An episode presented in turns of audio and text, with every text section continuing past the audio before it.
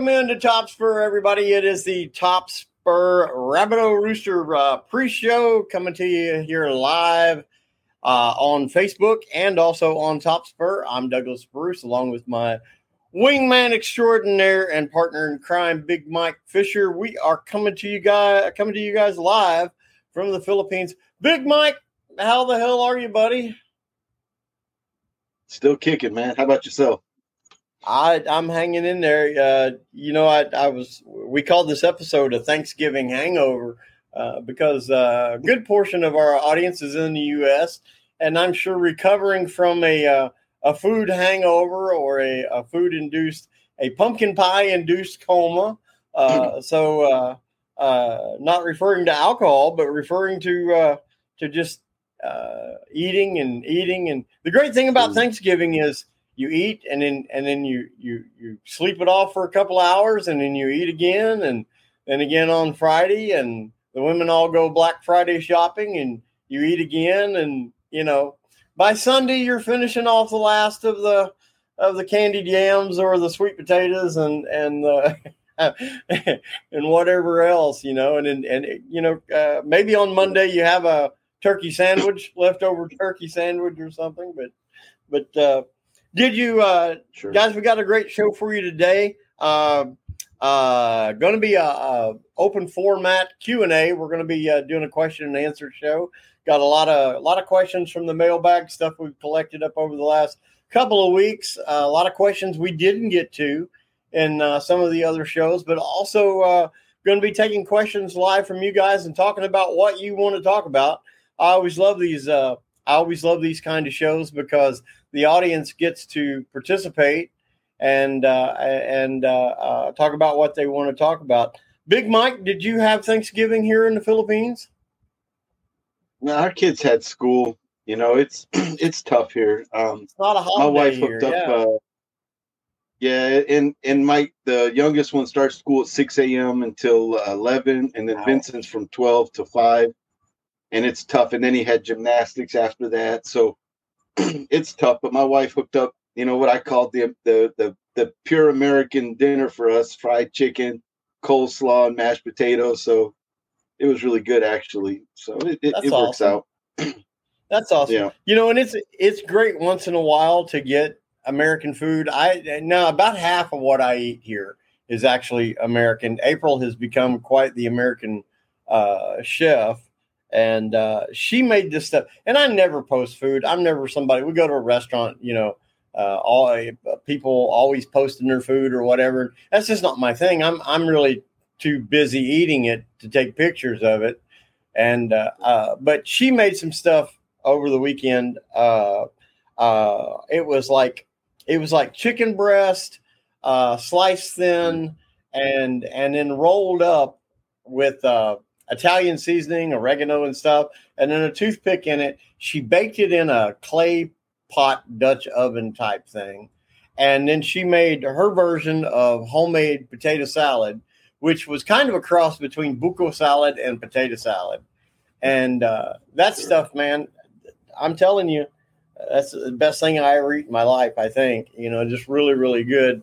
Uh, just, just uh, uh, it wasn't it wasn't turkey and dressing uh, Thanksgiving, but but it was as close as I've gotten since I've been in the Philippines. I yeah, I know there's some guys. I know I know Mark Kelly. I think if I remember correctly, he does Thanksgiving. Uh, a couple of guys here uh, do a Thanksgiving type dinner, and you can get like S&R. You can get. I saw butterball turkeys. Uh, uh, I haven't seen any like stovetop stuffing or anything like that. Or you guys, some people make dressing. But you do see the you do see the I saw the the Bruce's yams, uh, the canned yams, and occasionally you'll see the uh, pumpkin, the Libby's or the Bruce's uh, pumpkin pie. You know, you can get a few th- things there at S&R the American style stuff, but uh, but uh, a little bit different. Uh, guys, I want to mention to you this is brought to you by Rapido Rooster, uh, rapidorooster.com. Uh, you can get it there in the US. You can either go to AmericanProPerformance.com or you can just go to RapidoRooster.com, select your location. It'll ask you, are you in the East or are you in the West? And uh, if you're here in the Philippines, the East, uh, you can also contact us at the Smart and Globe numbers there. Uh, if you don't want to order from the website, April will get you taken care of when it comes to that. Also, want to mention uh, Top Spur uh, TV. Uh, that's where we'll be headed. That's where the show will actually be. This is just the pre-show. We'll be going over to topspur.tv. If you're not a member there, you can sign up. The gold membership is $4.99 a month, or you can get the diamond membership uh, yearly and get a couple of months free there, or or uh, a little bit off anyway uh, on the on the diamond membership for just fifty two dollars a year. Uh, also, want to mention that uh, uh, uh, over at Top Spur there are the uh, uh, the books and DVDs and streams that are all available there. Uh, our stuff, the the Pro Series, Perfect Point, Perfect Point Masterclass, Rooster Hacks with me and Big Mike, also Douglas Bruce, Game Fowl Essentials uh, the, those are all DVDs and streams. Also, John Anthony Marks, uh, Volume 1, John Anthony Marks Volume 2, and All About Aseels is available. They are streams and now they are available as DVDs. You can order the DVD version of the John Anthony Marks stuff too. We brought back the DVDs because so many people requested it. Uh, also, the books are out. Uh, Perfect Point, the book uh, breeding basics uh, book and also uh, history of the game fowl. The new book, I've been getting a lot of a lot of feedback on it already. People are liking it; they're enjoying it. Uh, a unique look at some uh, historical bloodlines and also the men that bred them. So I'm actually already gotten notes that I'm starting on. I've started my pre-note stuff on volume two already already starting to to work towards volume two. I was planning on taking a little bit of a break, but you know, it just it just uh, you know when there's nothing else to do, you might as well work. You know, might as well work and try to you yeah. know really really want to get that that's that moving. stuff out. Uh, uh, let me check my time here. Uh, Big Mike, uh, uh, what is going on over there at your farm? What did you do this weekend? Did you do anything special over the? Of course, it wasn't a holiday here, but you know, did you get anything done this week you wanted to get done? No, I took. Yeah, I took the boys up uh, to the farm on Saturday, and we kicked around out there for a while. Sparred some of the the roosters that are finishing up their molt, and things look really good, man. I was like, holy shit! So I came down and talked to Florente yesterday and he's going to come up there. Wednesday is my next farm day, so I'm going to bring him up there and let him pick out some roosters and get me a financer, and we'll we'll try to push through on this uh, Sinulog Derby. I heard it's like six million. Yeah, that's 120,000 bucks if you win. Yeah. So nice. on a 64, if you have a financer, we should talk about that sometime too. If if you have a financer, he pays all your entry fees, all the the bet money, everything, plus gives a little extra for food money on the day of the Derby and if you win, it's a 60-40 split. So 60 40 for 60% for the owner of the roosters and 40% for the financer on any winnings. And then I would also have to pay like the handler fee and stuff like that. But man, it's you know if, if, if, I don't have to have any money out of pocket except my roosters, and I win a big a big, yeah. big prize, I've done that before and I won. Got yeah. had a nice yeah. payday. Already, so you've already made an investment in the roosters, so that's where your that's, where your forty percent is coming from. That's cool. Yeah. That's cool. Yeah, yeah. I'm uh, I'm trying to get my fly pens done up out here, and so I can I can get back to competing a little bit. Uh, guys, it's time to uh, to play the uh, Rapido Rooster Rapid Fire Q and A. Roll that footage.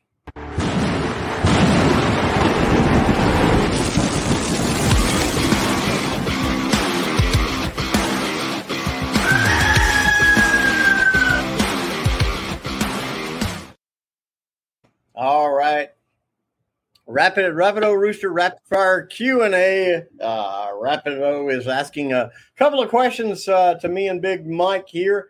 Uh, Big Mike, do you prefer uh, more pellets or grains in your feed mix? Pellets or grains, buddy? Pellets.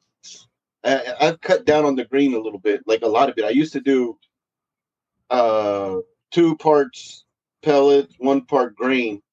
But now I've cut down on the the grain even more. I, I just I found that my bodies are actually just as nice without giving all that grain. and plus grain got yeah. so damn expensive now. It's one thousand one thousand seven hundred a sack. You know, it used to be one thousand two hundred, so it's expensive. Yeah.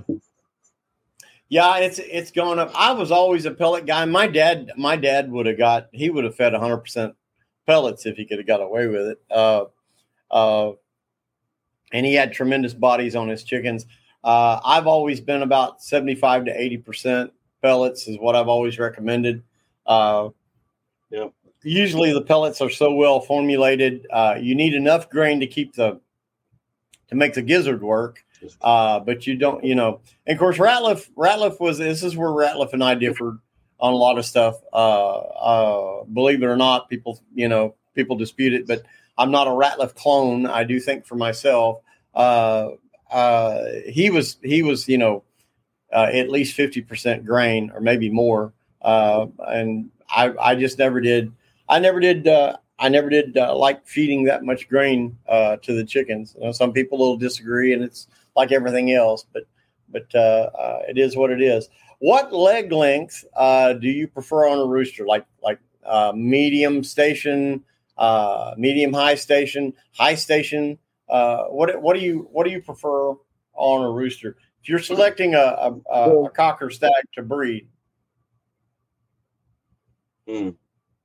Yeah, that, you know what? That's a that's kind of a a question that can have many answers because if I'm going to fight, if it's a stag, I'm, and I'm I'm selecting for the stag derby, I don't want long legs. I would want high station, but not long leg because the legs break easy on a stag. So yeah, yeah. Uh, I would want kind of uh, yeah medium station and and medium legs if it's going to be stag. But now for uh, even for a, a brood cock, I'm not a long leg guy. You know, I'm a high station guy. You know, where they stand straight like this, like a soldier but in terms yeah. of leg length, I, I just I, I never like long legs. You know, like they say yeah. here, we like long legs on chicks, not chicken. yeah.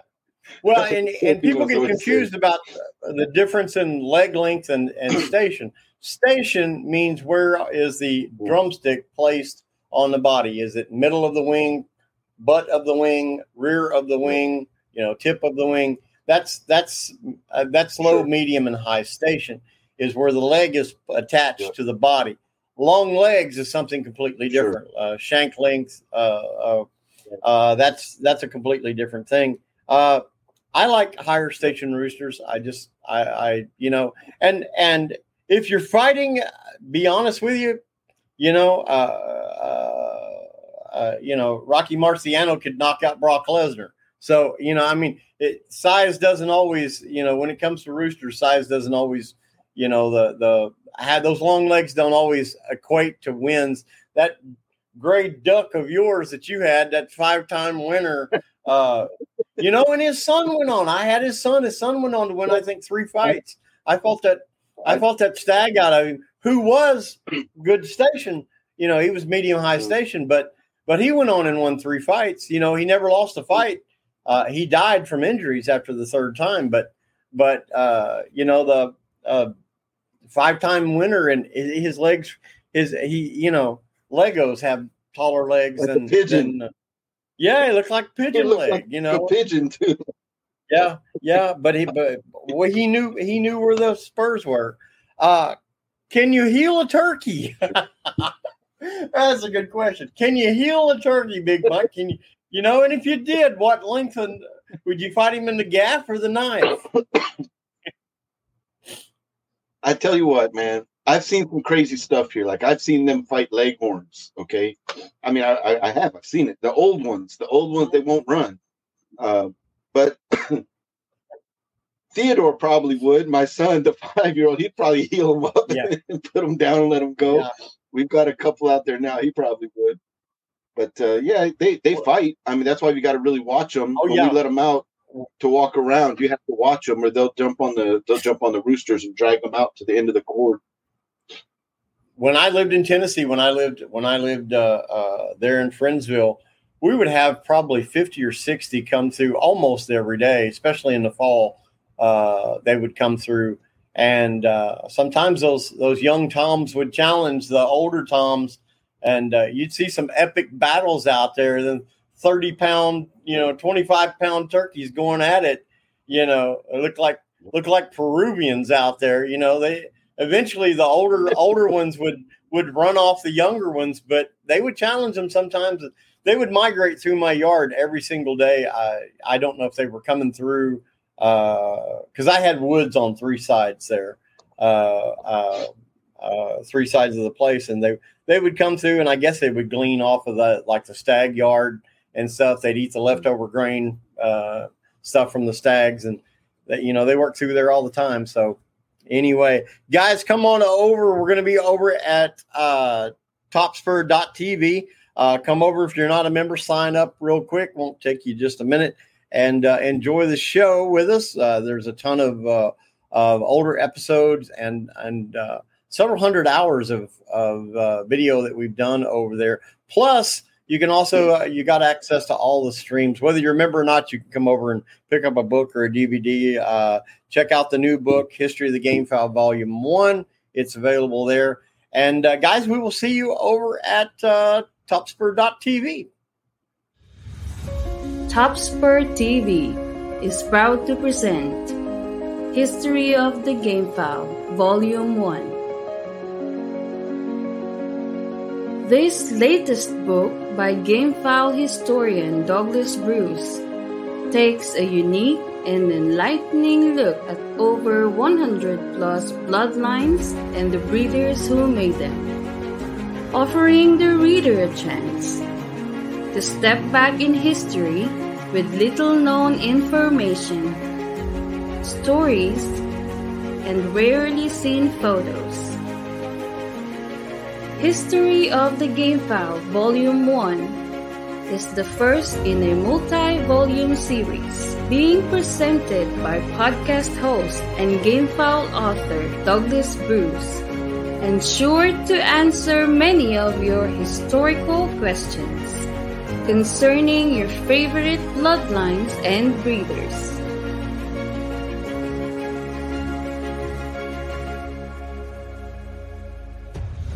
Hatch, Cowan, Kearney, Leiper, Allen, Durrey, Kelso, Esling, Madigan, and Law are just a few of the dozens of readers in-depthly discovered in this book just in time for Christmas and a must-have addition to any game fowl library collection. On sale now at www.topspur.tv.